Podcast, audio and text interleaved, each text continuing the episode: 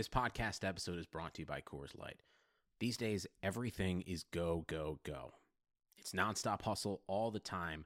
Work, friends, family expect you to be on 24 7. Well, sometimes you just need to reach for a Coors Light because it's made to chill. Coors Light is cold lagered, cold filtered, and cold packaged.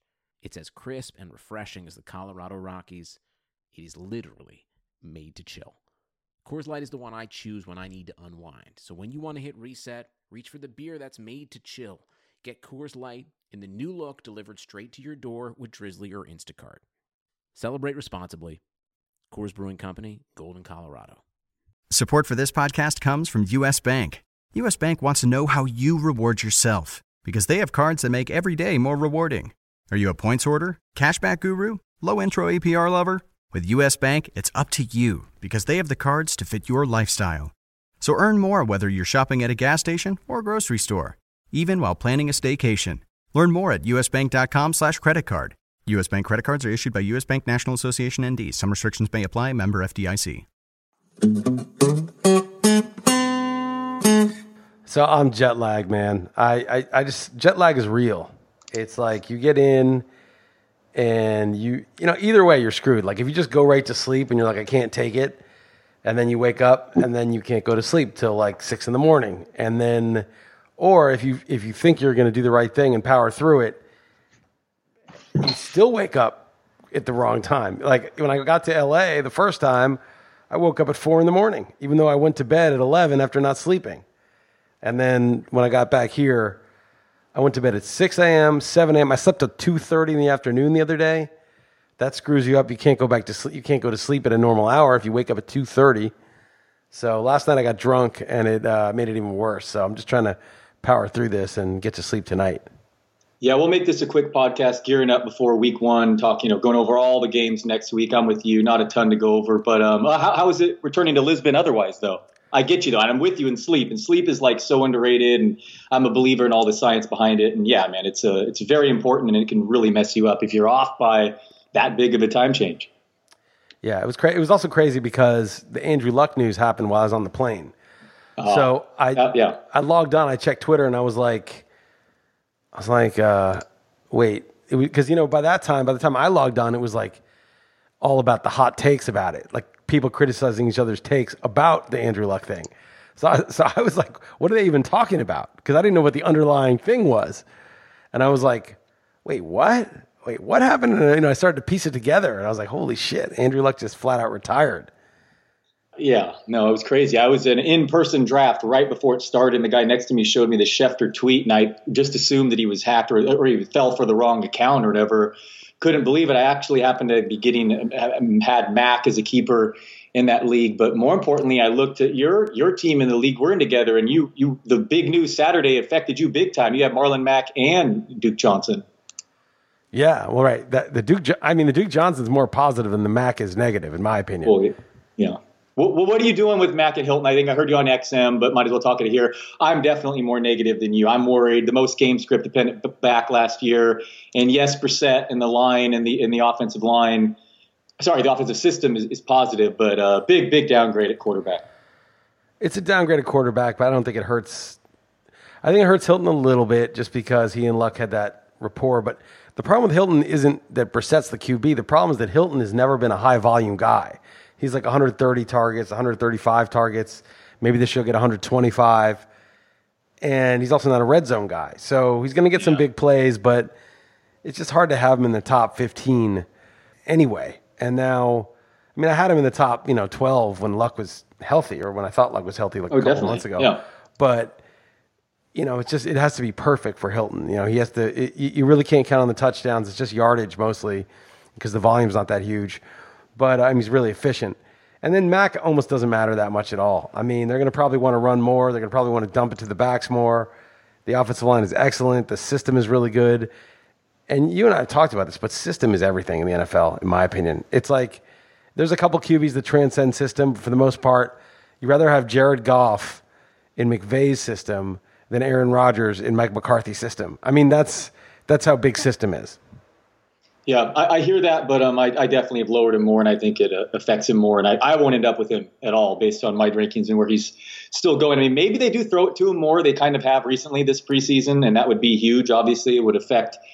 It, it made him less dependent on the game's game script, but uh, I'm I'm worried for sure. Uh, and Hilton, yeah, I had him top ten, and now I bumped him down to twenty, right below below Tyler Lockett, which I definitely uh, wanted to ask you on. Have you come around on him? I know you've had him buried throughout throughout summer. I mean, I have him like 30 now. I moved him up just because everybody else was falling. Like, you know, AJ Green gets hurt, yep. and then, you know, well, yeah. I, I, have Hilton ahead of Lockett. Again, I just don't see that he's going to get 120 targets or whatever he needs to be where people are drafting him. They've said some positive things in camp, but talk is cheap. I mean, I always go by actions. What did they do when he's having this amazing year last year? They gave him 70 targets. They're a run first team. Wilson will spread it around. I just, I just don't I'd have to see it first. I'm not going to take it on faith. How many targets do you think Lockett's going to get? Yeah, I'm not sure, but I know that Metcalf's banged up, and I know David Moore's banged up, and I know that schedule just looks awesome the first eight nine weeks. And I, I don't know. He, I get what you're saying. It's very t- difficult for him. No, just give me give me a number. That. Give me a number of targets. Um, I, uh, I'll, I'll, Lockett will get 120 this year. Yeah, to me that would be just insanely high. Baldwin barely got that even at his peak and he was one of those, you know, go over the middle and take a hit receivers. Baldwin was a tough receiver. He would go. Oh, I think Lockett will play the slot a lot, though. Absolutely, I think they're going to run him out. Line up in the slot, time. but he's not going to go over the middle of the field and take contact the way Baldwin did. I don't think so. Yeah, he's 5'10", 182. He's very slight.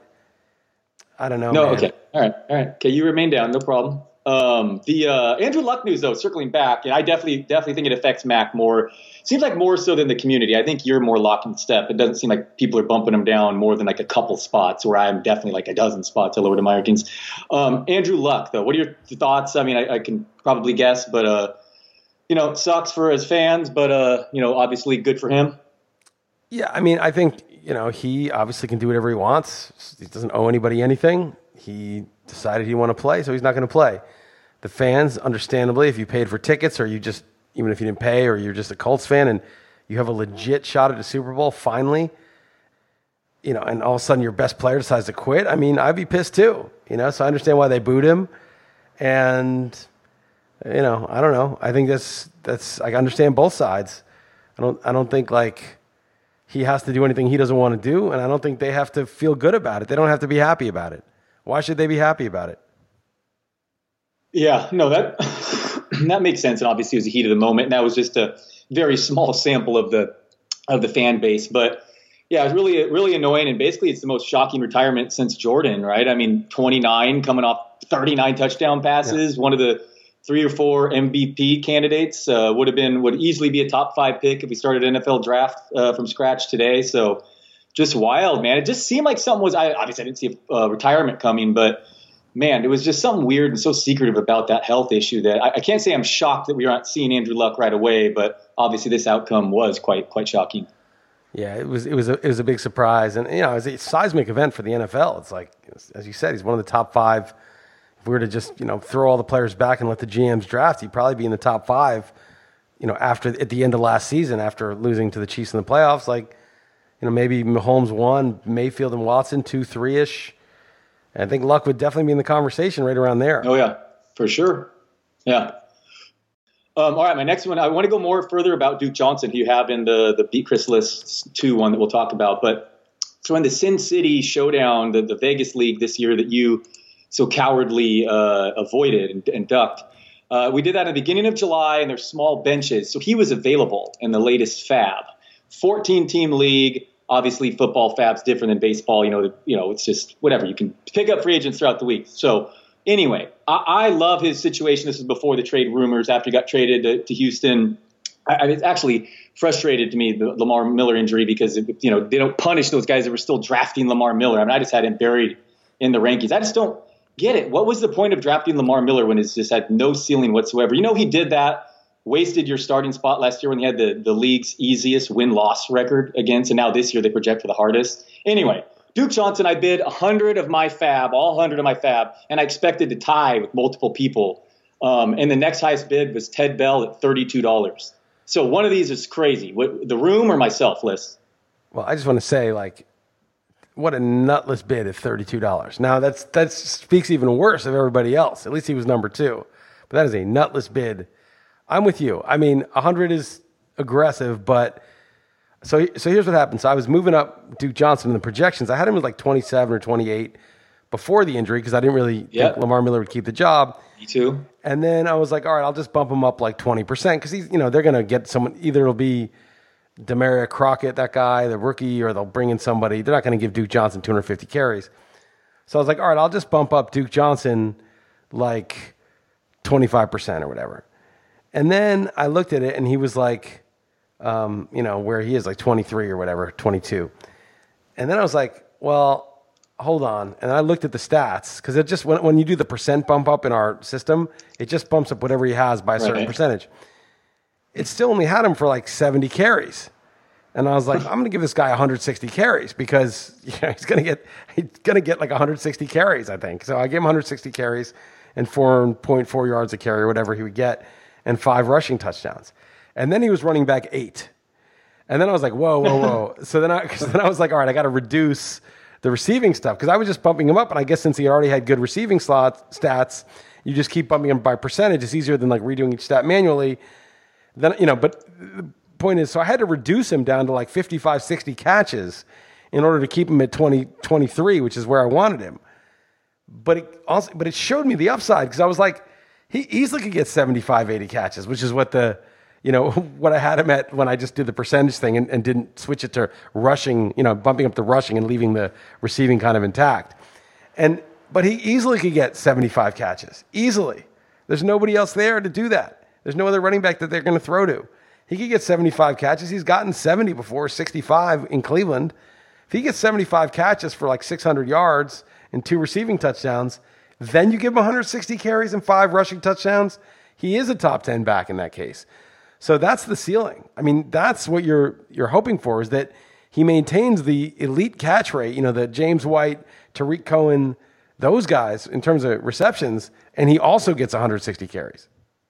Yeah, you know, Bill O'Brien, everyone seems thinks is adult, but his offensive run fast pace, and they're always finish among the league leaders, except that one year when he had terrible quarterback situation. But yeah, so I moved up Duke Johnson to number 21 on my running back list, and maybe I'm way off base with that, making all this moot. But to me, a borderline top 20 running back available before the season, so you get them all, you know, theoretically the whole season.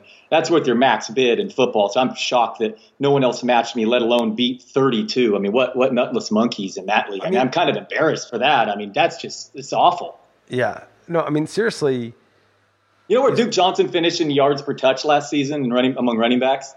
what like fifth or something?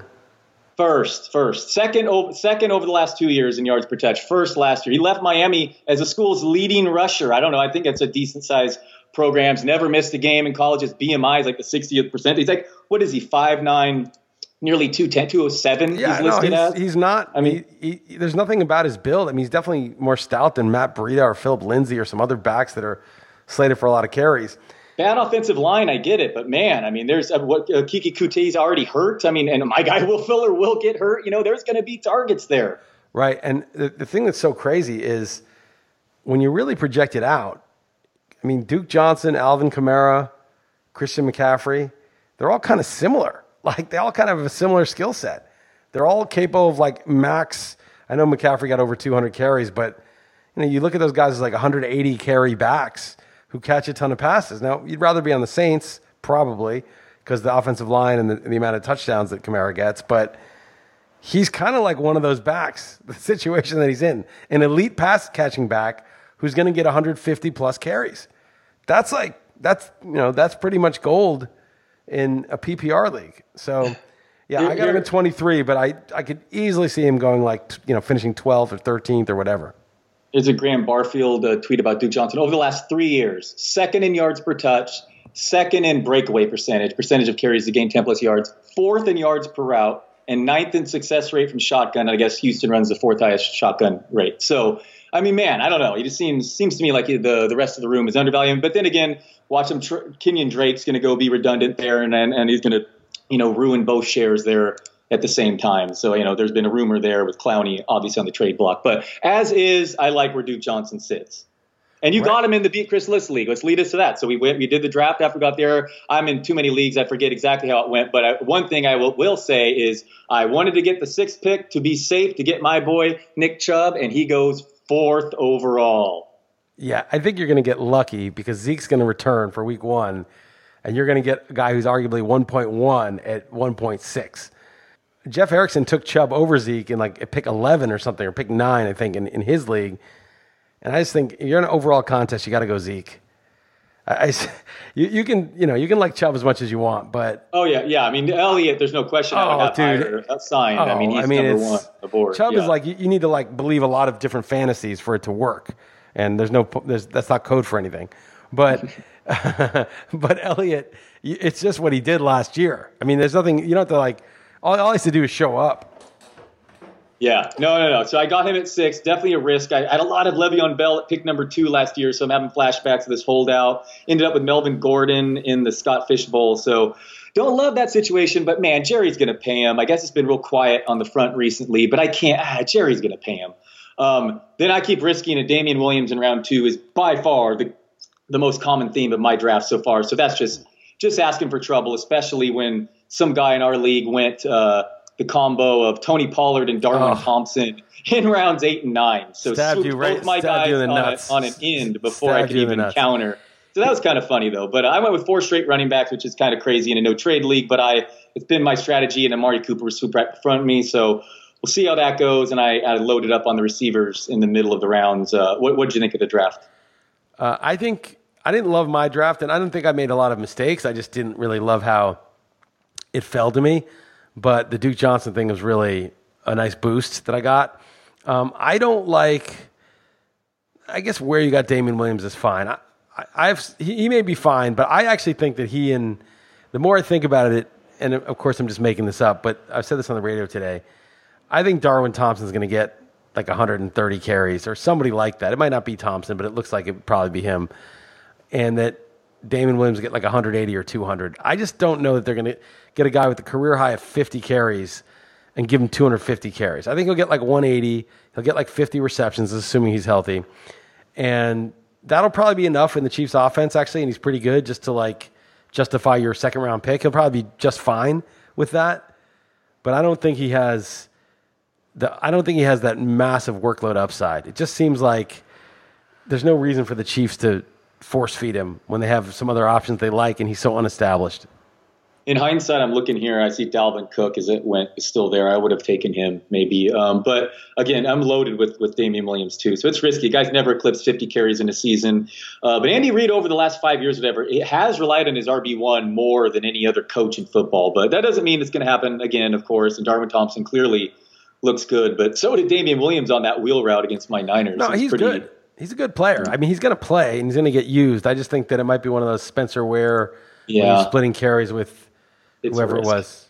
it's time. a risk for sure, for sure. What I, one thing that bothered me just so much on this draft is just is that quarterbacks went so late, and you got Brady in the 18th round. I considered him like three rounds earlier, and all you had was Mitchell Trubisky, which you waited for in the 14th. Again, this one quarterback leads, you can get away with this, but Brady, his YPA was. I think two full yards better with Gordon, and I don't think people have properly adjusted to that possible or all likelihood addition.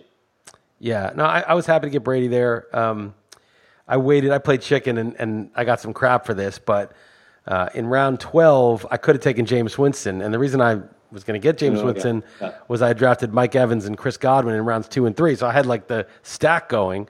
For sure. And I wasn't man enough to take OJ Howard in round four, and then you got him on the way back in round five before I could get him. But I wasn't going to force it. You know, if it was there, it was there. And I could have taken Howard, and you know, I could have got the whole stack easily. I didn't. I took Marlon Mack. It's before the luck injury, but as I said, I don't care that much. Uh, and then I could have gotten Winston, but I got a little greedy and I got Alexander Mattison.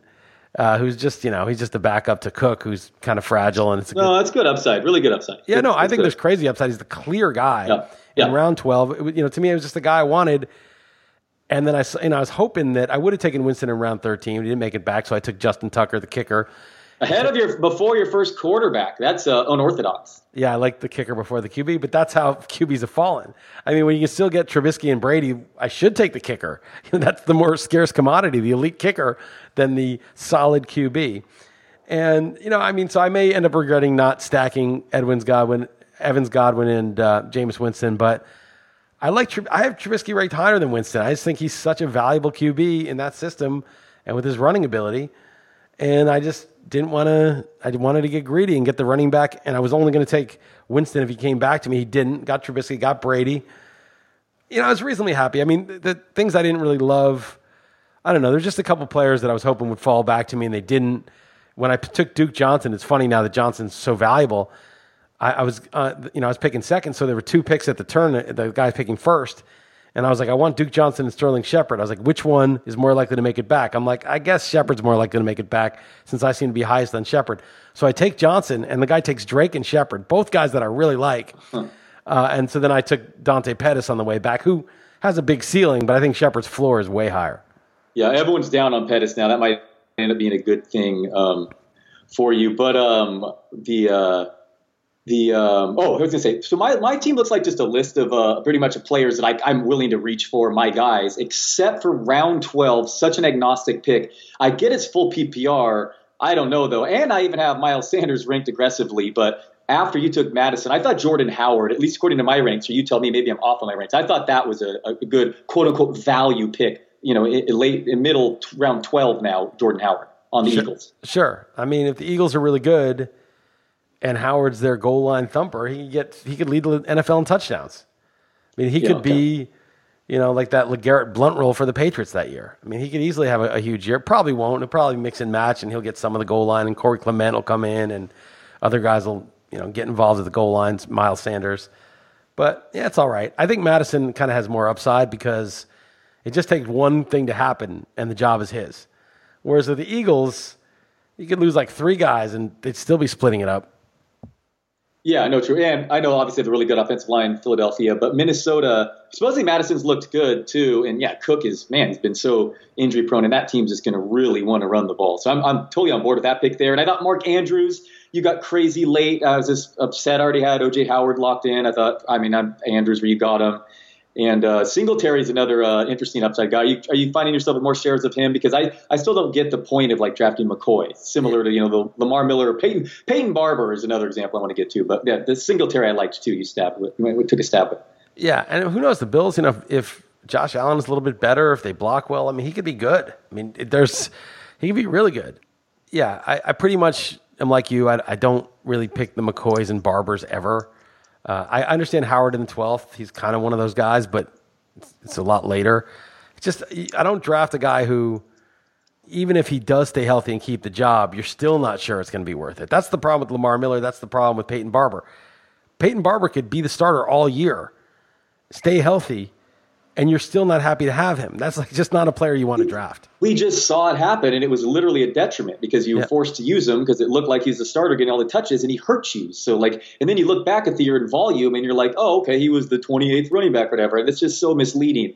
And I don't know. I I mean, I, I took it to so extreme. I moved up the Dare guy ahead of him on my rankings because I would rather draft that unknown, a guy who can catch the ball and play on three downs. I seriously would rather draft him than, than Peyton Barber. So I don't know. I took that to extreme. I don't see the point of of drafting them. But do you have any other thoughts on the this, this league? It was a good, fun draft. I uh, clearly dominated. Yeah, no, I, I think your I think my team's decent, but not great, and I think your team's actually affirmatively bad. So I'm glad we're gonna have a bet on this.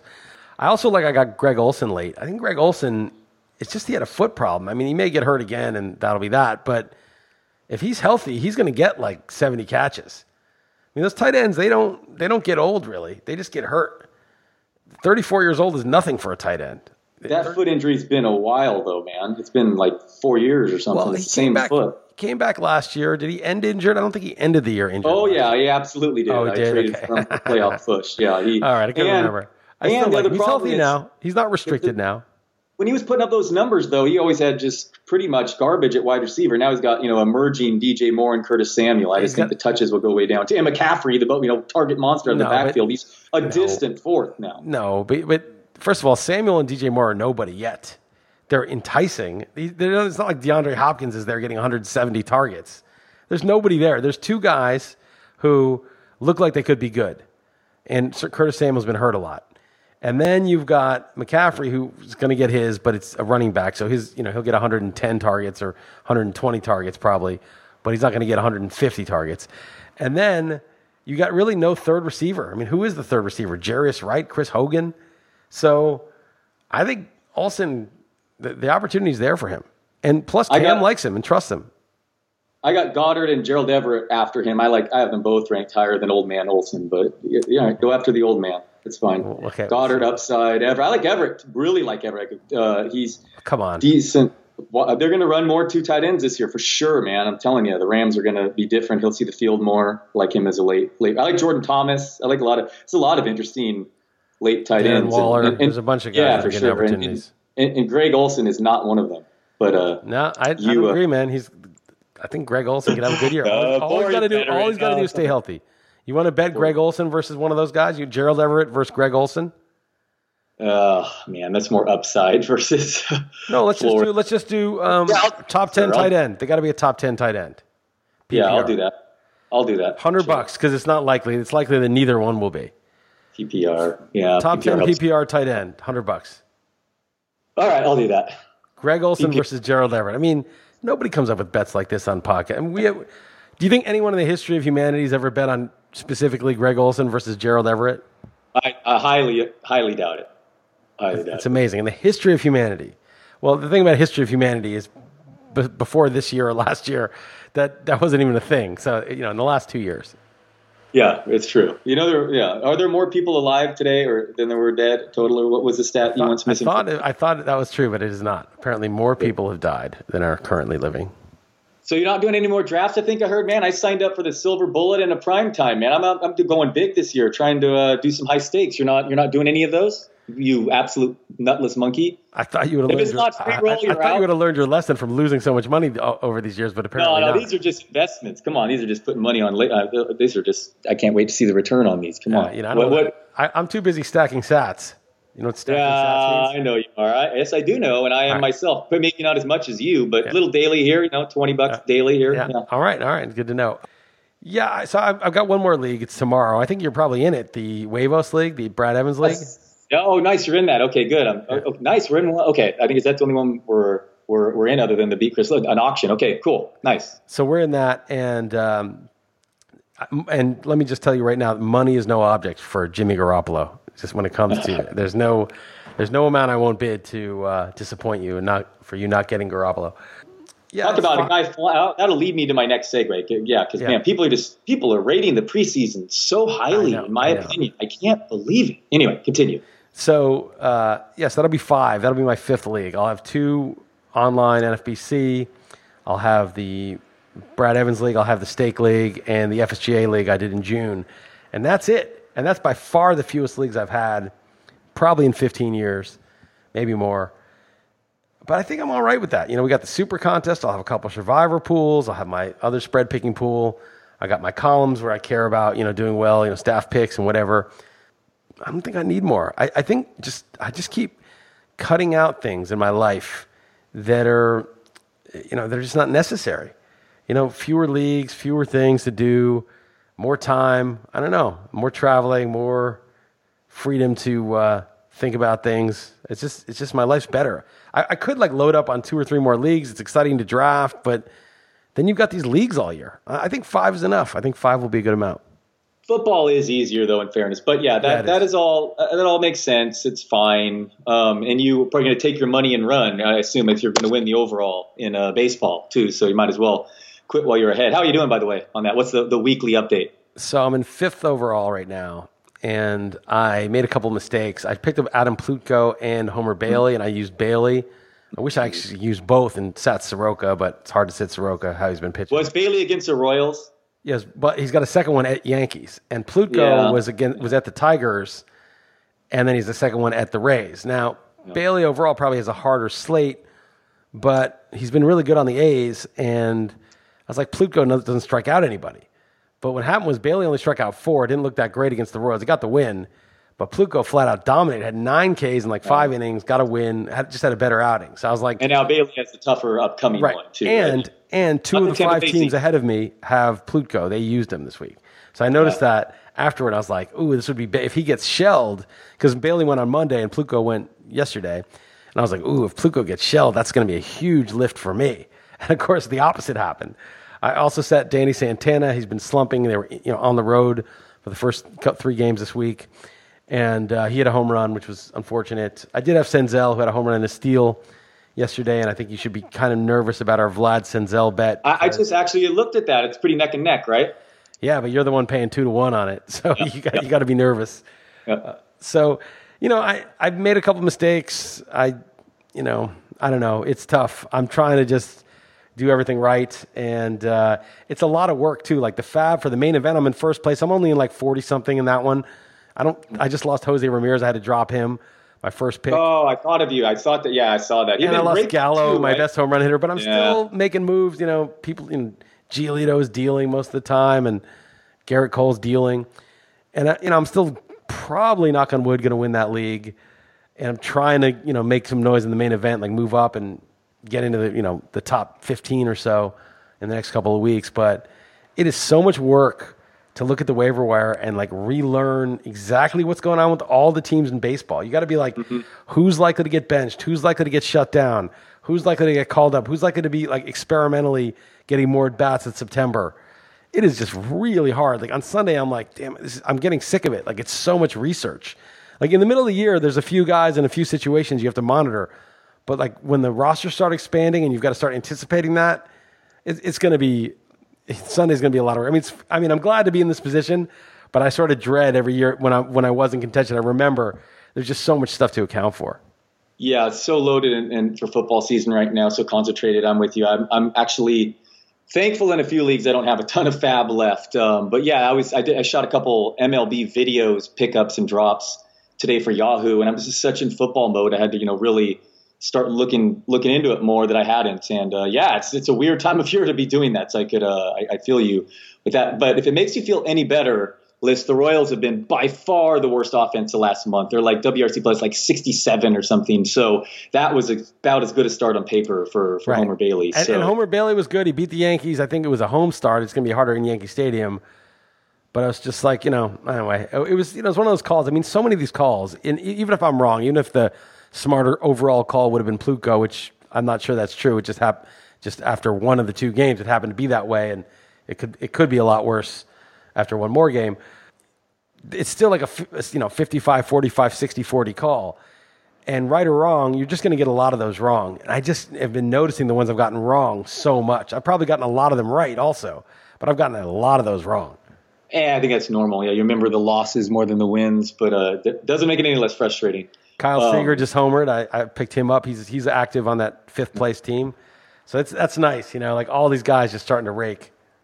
Yeah, I want to see Dodgers pick uh, bring up Gavin Lux in September, man. I want to see that guy hit. I it's don't out of control. That. So I've got Corey. Move him to second. He can move him to second. That's how their that's how their uh, their defensive line's best that way. Just leave Seager know, alone. Move him to second. I know, but the problem is that you know. So I have Seager in both leagues, both the main event and this league. And if Lux plays second, you know, who are they, they're going to DFA Kiki Hernandez? Are they going to DFA Chris Taylor? I mean, all these guys are useful. And I think what they're going to so, end up doing is just sitting Seager. You know, they're just going to rest guys more. You know, they're just going to give Seager, who's been hurt a lot, some extra days. He'll play, if they have a six game week, he'll play four because they'll just have more parts to move around. It's really just, it's going to be miserable, some of this like playing time stuff because you really, there's no way to know in advance well, it's miserable being a San Francisco Giants fan because it's just obnoxious. I mean, Gavin Lux was like, "Whoa, we have to move you up to AAA as a 21 year old." That was like a big, like crazy shock. Dude had a 1230 OPS there, and in AAA as a 21 year old. Uh, I mean, he looks like a future super superstar. Will Smith suddenly he's arguably the best hitting catcher in baseball. Like a legit argument for that. It's just it's crazy. I don't know how they get these these prospects to do a, very good job with him. Um, all right, let's we said make this one quick, but I want to ask you a few things about that preseason th- I brought up. Uh, is it just me, or does it not seem like people are really like treating the preseason like it matters a lot? Um, Jimmy G just fading down down draft boards. I guess this last game was better. Um, my my sleepers, Rashaad Penny and Darrell Henderson, are becoming much much cheaper yep. at draft tables, big time. Um, same with Damien Harris. All three of my guys, they're just they're much cheaper. Everyone loves Sony Michel, Chris Carson, and a little bit more confidence with Todd Gurley. And then the Matt Breida situation in San Francisco, he's really flying up boards too. So, do you have any thoughts on, on those in particular? Well, first off, with Matt Breida, I drafted McKinnon with the second to last pick in our draft, and I was like, "This is a brilliant pick." And then it was like he returned to practice. I'm like, watch him start by like week three, and of course he has a setback, and now he's my he's my that first contract. drop. That contract did not go well. That's Yeah. not great. Now he's my first drop, so you know that is what it was the 19th round pick, so it's fine. But uh, I agree. I think there's I think there's profit to be made in fading the preseason. I mean, it doesn't mean nothing, but it means a lot less than that. I mean, Jimmy G's not competing for his job, not yet, at least. It's his job. Like, well, who cares how he plays in the preseason? It's just ridiculous. Who cares what the coach is saying about Dante Pettis? Let's see what happens week one. You know, as far as we know, he's still a starter. So, you know, th- those two guys, you said Penny's gone down the, the list. Everyone's high on Chris Carson. Really? You're going to change your ranking of Chris Carson because anything Pete Carroll says? That's crazy. Pete Carroll just says stuff, crazy stuff all the time. And then Darrell Henderson has gotten cheaper. And Michel, what are your thoughts on Michel's situation? Like, you know, because I didn't like, I didn't dislike Michel because I thought he was not going to look good in uh, in August. I disliked him because I was worried about his knee for 18 weeks. You know, that's why I had him ranked where I had him ranked. I like Michel. I think he's one of those guys that we can look back on who's a total monster. And we're like, of course. They lose That's Gronk. true. He's probably the favorite to lead the NFL in touchdowns if healthy. I mean, that's for sure. Like that makes sense. I got it. But I guess they could throw it to him more. But okay, so you have turned. You think he looks healthy, so you you you think that that's someone that you were more confident in than you were a month ago. Yeah, a little bit, yeah, or or more that a that he's healthy, and b that you know I, I asked this question of Jeff um, on the on the XM show, which is like Ronald Acuna, right? In the team that's in fifth place, that was my first pick, and at the time, I, you know, I was like, yeah, it's a good pick. But people are like, whoa, he's only had four months sample, four and a half months sample. Like, remember Brett Lawrie? That that's a dangerous pick with your first pick. and like in retrospect, like Acuna's obvious. Like he was a superstar. He was a monster Yeah. prospect, AAA. He already crushed the majors when he as soon as he came up. He steals, he hits for power. Of course he did this if he stayed healthy. Of course this is what he's going to do. I mean, Acuna in retrospect just seems so obvious. People are like getting cute and picking Aaron Judge over Acuna in the main event that I was in. Like, are you kidding me? You can take Aaron Judge over Acuna? It's crazy. He'll be um, num- number two, right, next year. I think he might be number one on some boards. Oh, you, you, yeah, I He's going to run a lot but- more than Trout, you know. And so, anyway, it, it was just obvious. So it was sort of like, okay, who are the obvious picks? Who are going to be the obvious football picks in retrospect? Who are we going to look back on and just say, ah, it's so obvious. We should just. And and I started. I think I might have said Michel, or maybe Jeff said Michel, but he's just one of those guys that, like, in the fourth round, it's like, yeah, obviously you take that guy. He's like the starting running back, first round pick from the Patriots, who pretty much lived up to his billing despite missing a few weeks with a, a knee injury last year and he's good, and they trust him. Like that, it was just sort of an obvious pick. Offensive line, dominant offensive line, obvious scheme, and everyone, yeah, team should play with the lead. I hear you. Yeah, and they play weak, you know, in division opponents. To, they can run over. You know, it, it's sort of like who are the other players that are like, oh, well, of course I should have taken this guy. What was I even thinking? And that's that was sort of the subject of like who are the obvious guys in like Juju to me. Obviously, you got to take Juju. I mean, Antonio Brown's gone. Juju's already really good.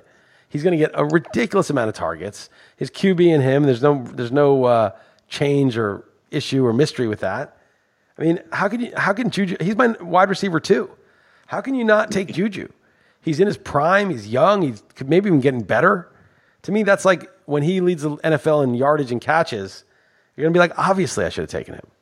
Yeah, he's my four. I'm no no argument there. I did some drafting um, running backs there, but uh, yeah, he's he's absolutely going to be a monster. You know that we have Michel in League of Leagues to go along with Zeke, Barkley, uh, Beckham, Cooper, and OJ Howard. That's pretty sick for a 14 team league after we're dominating baseball too. Although it's getting closer, I think we'll have like a 15 point league. But uh, yeah, Michel, if he's a monster too to go along with Barkley, and if Zeke returns, that's not a bad foundation. No, it's nice. I like it. Um, so yeah, so I, I, that was sort of the exercise. Like like OJ Yeah, that's Howard cool. Yeah, another yeah, one. those, like, obviously, OJ Howard is- yes, going to go crazy. That would be the guy, and I'm reaching for him in every Yeah, league. Obviously, man. He's going to go crazy. Like Yeah. what I was, I, I didn't want to take him in the fourth round, but I would have taken Kittle there, no problem, or Ertz there. What was I thinking? Like obviously, uh, OJ Howard's going to be great. He just has, you know, if he's healthy. You Not always- the crazy guy, by the way, ranked him ahead of and, and in a draft took him ahead of Zach Ertz. So that's how crazy I am on him. So I'm with you. I think it's very obvious. Yeah, like some of these players that you're like, of course I should have taken him. And I, I think there's a bunch of them. I mean, I think Mahomes, oddly enough, is one of those where it's like, you know, the first pick in the third round and he's still there, and you're like, no, I don't want to take a quarterback. I, I always wait on quarterback. And you're going to be like, obviously, I should have taken Mahomes. So, if where would you take him in a super flex if you're in a draft super flex, which I'm in right now in my home league? We added a super flex because it's just crazy not to these days. Where would you take? Where do you think Mahomes should have gone? I mean, I think he should go one one in a super flex, but I think that because of the market for quarterbacks is still undervalued, he should go later.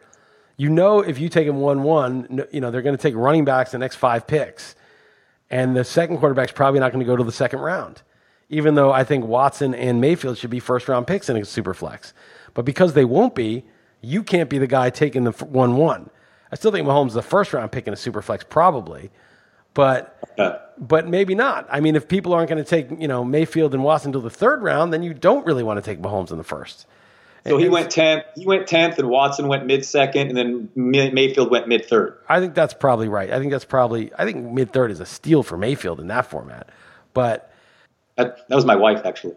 Oh, really? Well, good, good job for Carly. Nice job. Nice pick. But the, but the point is that, you know, there's two considerations when you're auctioning, right? There's one, or drafting. One is what's the player worth in terms of like his output per over replacement. And then two is what does the market say about players at his position? And I've been, you know, I, I did, we have, I've said this a million times, this example, but in that Yahoo Friends and Family League, when everyone used to wait on pitchers, I wanted to take Lincecum in his peak at pick six but I was like, no, because Sabathia, my number two pitcher, wasn't going to go to round three or four. And I didn't want to be the lone guy with the pitcher in round one, and everyone else is getting all these pitchers cheap. So I took Ryan Braun instead, even though but, if you do the math, I thought the pitcher was more valuable. Does it matter at all to you, though, if, it, if that player does not come back to you? Does it matter if you pick him at pick one or pick 14? Do you get what I'm saying? If, if the player's not coming back to you, does it matter? Yeah, I think it does because I still think it does because it, it's just you're you're investing less let's say let's say I'm picking him at, at pick one. Let's say I pick six, right? And I'm like, no, I don't want to take him because that position's undervalued by everybody. But pick seven on the way back gets him in the second round, one pick before me. You know, at that point, you say, okay, yeah, you're it's an undervalued position, but you're getting this guy at such a discount uh, versus his production that no problem. I'll, I'll take this, you know, undervalued position. So but it, it does matter. I mean, if you're paying a first round pick, the opportunity cost is huge. If you wait a whole round, the opportunity, especially from one to two, which is such a significant drop off in say auction dollars, the you know it's it makes a huge difference. So yeah, even if he doesn't come back to you, I don't think you take him unless a his production over replacement is big enough, and two, you think the room will will push up the QBs, and I just don't think they do. Every single time I'm in these leagues, there's always like at the end of the draft, somebody gets like Matthew Stafford for two bucks, Andy Dalton for a buck. And you're like, dude, this is a QB flex. These guys should be going for seven, eight, nine, ten bucks. And yet they're there for a couple of bucks just because nobody budgets for the QBs because they're used to playing one QB leagues where you don't have to. And it's just a, it's just a habit. And there's, there's no rational basis for it. It's just their, we talked about uh, last week, like their anchor, like their, their idea of what a quarterback's worth is sort of their anchoring bias, which makes everybody wait on QB, even in the two, even in the QB flex. Yeah, so this, like I said, this is the first time we did this in this league, and the guy who picked first waited on his quarterback, didn't take one with his fifth pick, and like 19 went by the time his next pick came, and he's starting, you know, Nick Foles and Joe Flacco. So it was it was an epic run, like something like 19 of the you know quarterbacks. So it is definitely different and more of a wild west. I'm, I'm not used to all the super flexes are auctions, so or most of them I'm in. So definitely, uh, definitely different. And uh, you're right, it's tough to. To t- it seems like a whole round can, you know, make it seems like you're you're losing a lot of dollar values. Like, for instance, Ben Roethlisberger went, and then Jacoby Brissett went literally the next round, the same team. So you know that would seem like a big drastic drop off there. It's really hard to time runs though in drafts. You know, it's just yeah. a guess. I, I don't. Maybe people have a feel for it, but sometimes you get lucky and you're like, "Woo, I just got that. That was perfect timing." Sometimes you're like, mm-hmm. "Oh, dude, I got screwed." And sometimes you, you think you're doing the cautious thing and taking the guy, and then nobody takes one for you know two rounds, and you're like, "Ah." Oh. Right. You know, you think you're like getting ahead of the run, yeah, that's annoying too, for sure. You don't, you know, you don't control what other people do, and there's only so much you can predict, especially in like uh, an auction with QB Flex, where it's not like a one QB league where you know exactly how drafts go because there's just so many of them. These are a little different. You, are sort of in uncharted territory. Yeah, I think it's definitely more fun. I'm glad we did it. Um, All I got, Liss. I know you're hungover. Um, just in the, in the entertainment side, I'm catching up on more Eric Andre show. Again, so funny. I mean, Jack Black, Black literally gets high on whippets and then does an interview. The Pauly D one is just so funny. And I, I did see the sauce. Yes, what that man does to uh, to the the Sopranos sauce is uh, is not right, as you put it. Um, That's funny. and um, very funny, very very funny. And then um, I, the first two episodes of The Righteous Gemstones, the new Danny McBride show on HBO, very intriguing, and I um I am uh, definitely would say I would recommend that through two episodes. Uh, you got anything, Liss, in that front or uh, or politics? You haven't you haven't given any crazy takes in a while. Yeah, I'm trying to think. I'll just say one thing about politics, or more about news. And uh, I really don't like this guy. This this guy, he's on Twitter. He's got a website. His name's Ben Hunt. He's super annoying, and he's a his writing is super annoying. But he does say some smart stuff. So I'm a little conflicted, and even I, I give him credit for this idea because I, I read it on his site. But the guy's super annoying. Like I, I like actually dislike him. I, I can't even follow him on Twitter. But he has good ideas sometimes. And one of his ideas is that um, he calls it fiat news, like you know, as opposed to like you know, gold, there's fiat currency issued by fiat of the ruler or the government, you know, so the, the dollar's printed, you know, by fiat, you know, it used to be the king could print money or the government, you know, the, the Fed can print money. So it's fiat currency. And he calls it fiat news. And he says, and I, and I totally agree with this. When you're watching fiat news, ask yourself, and fiat news is like New York Times, CNN, Fox News, MSNBC, all this, all this mainstream news that we consume. Ask yourself, why is this article in front of my face? Why is this story being reported? Because if you think about it, there's millions of stories going on in the world at any given time. You know, you could report on yellow vest in France extensively, but they don't seem to report on that. They report on more the stuff going on in China. You know, they, they choose what they report on and what they focus on and how they focus on it and like what the tone is. And he basically says, and this is spot on. If you if you see any article or any news story, ask yourself, why am I seeing this now? Why do they want me to see this? In what way are they trying to influence me by this story? I like that, and it's just I guess it probably would be, my answer would just be it brings me to you know Google algorithm is basically how I how I'm going to end up there. And um, yeah, I know that you're asking maybe even a deeper meaning, but um, even on yeah, I don't know. What do you well what do you make of it, Liss? No, I, I mean I think when I see a story and it's like Just to be yeah no yeah I mean I, yeah that's I- fair. you know, and it's, scary like when you say the Trump New York. said I mean, so and so, and I'm like, yeah, they want me to think, they want me to be outraged by what Trump said. Because I'm outraged, a, I'm reading the article, and I'm clicking, so that's giving them you know attention and clicks. But I'm also um, against anybody who's anti-establishment, against somebody who isn't doing, you know, Trump is pretty friendly to the banks and the corporations, so it's not like he's some, he's not really dangerous like Bernie or especially Tulsi, who's going to like undermine the, you know, the whole military-industrial complex. Somebody they really hate, but it's better for them if anyone deviating from like the sort of way you're supposed to behave according to them, um, you know, that you don't like them. And it, it to me, and, and dividing people along like race lines and being like, this person's a racist. This person, the people who like yeah. this Oh, person yeah, are racist. that, yeah. They want you to feel like these people are racist. And if you're with, you know, if you agree with them, then you're a racist. And it's really bad to be a racist. So I don't want to be that. And they want to make race like you're so conscious of everybody's race. You got to be conscious of everybody's race. It's not like people are just people. No, it's everybody. Like that's the foremost thing. You know, and, and you think like they're always trying to divide the public because, in my opinion, I think the oligarchs have printed money and made off with the spoils, and, and inequality is getting worse and worse. And it's much better if we're fighting each other on you're a racist or uh, you know dividing people along race or insulting people and that that serves them. And so, you know, that's just one very small example. But whenever you see a news story in New York Times or on CNN or on Fox, you say, why do they want me to see this? What, what Yeah, what's their know, agenda? Most people think like this is actually, oh, they just want to report the truth, but they is don't. an agenda behind it? You're saying there's a there's more to it. There's an agenda. Well, I just think like they selectively, rep- of course, they, even even if they were at their best, reporters choose which stories to report, and editors and you know the newsroom chooses what to report. Even at its best, its most benign, they're making choices of what to show you and what not to bother with. That's at even its most benign. But when it's not benign, and you have these organizations where you know you have these multi-billion-dollar uh, companies that are owned by even bigger companies. You know, NBC is owned by Comcast, and you know the guys on the board of Comcast. What other boards are they sitting on, and how much money is everybody making? You know, it's not going to really. It's not going to be benign. It's going to be what serves their interests. And so, why are they showing you this? And once you look at it with that skeptical eye, you don't take it at face value. I, I, I'm honestly dubious about almost anything that's being reported. And the only way I can counter that is, is just by being on Twitter and finding, you know, a few voices that I've vetted over time that I'm like, not perfect, but this guy is, you know, his agenda is to get the truth out. Um, or maybe his agenda is to take on the establishment and he's got a personal vendetta and he's got a bias, but at the same time, like that makes him even more scrupulous about doing it right, unlike the way they're doing it. And you follow some people that you find reliable and you, you have an idea of what's probably going on based on the actual evidence, not based on the conclusions that these people are drawing. And the Mueller report was a great example. Like the people that I trusted that were most reliable were all saying, this is, I don't want to say for sure this is BS, but this is probably BS. And of course, it turned out to be BS.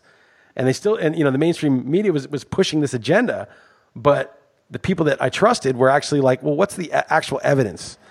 And they were like, I don't see the real evidence, so I, I'm not going to go along with this narrative that's being so powerfully pushed from all directions. So that's just another example of it. Yeah, no, finding the right your right the right source you trust is would be is very important. I was just reading a, a very in depth thing about how Jeffrey Epstein Epstein coverage was just really poor, and like I guess he's donated a ton of money to the New York Times in the past, and all kinds of just crazy shadiness. But yeah, man, and you you think you have found a pocket of people that you trust, and it is the right the right the right way to get uh, to get your coverage. Right. I mean, I trust them enough, and I, I find sources for different things that I trust. And again, the the most trustworthy ones are, are skeptical. So they're not saying like Glenn Greenwald, do I trust you know a ton, even though I totally disagree with him on a lot of things. I trust him 100% on like you know things like reporting like the RussiaGate stuff. And he was like, I don't see the evidence. And people are calling him a Putin puppet and a Trumper, and he hates Trump. But it, it, it's just, he was like, I don't see the evidence for this. And he knows from the Iraq war and other things where he was on the same side as the media that the media would just put, you know, he was on the Iraq war side, but I mean, you know, when it was like, you know, George Bush was the bad guy, they're willing to fudge if it, you know, enhances their careers, if, if the producer's going to get promoted. And all the people that promoted the Iraq war, by the way, got promoted. You know, David Frum is like running the Atlantic, or no, Jeffrey Goldberg's running the Atlantic. David Frum is like promoted for this other, I don't know what the hell he does. I, I mute all those guys because they're so they're so discredited. But these guys all got promoted. Their careers took off after promoting the Iraq War, which is such a disaster. And so, you know, it, it's like it's it's just the incentives of these guys is to is to is not to get it right. It's just to do whatever the you know whatever way the wind blows. That that's the incentive. And so, um, yeah, you got to find people who are not like that. Yeah, makes sense. All right, man. Good stuff. I'm uh, looking forward to next week. We've got to crush the super contest. Uh, I've already been checking out the lines, man. Get, get your shit together. Bring your A game this year. Let's do this. Dude, I, am serious. I'm not messing around. I'm going to win this NFBC. I was hoping for the main event, but I'll settle for the online. And then we're going to win the super contest. And that's it. That's, that's it. all. Yeah. Yeah, that's all I'm asking. Done, I'm not greedy. Done and done. Done I'm not and greedy. Done. Yeah, yeah. I'm not asking for too much. I'm not greedy to ask for the main event, the online, and the super contest. No, this is what I I'm entitled to. This. All right, man. You are, you are entitled. All right, let's get good, right. good times, man. Take all it right. easy, man. Later, later, later, man.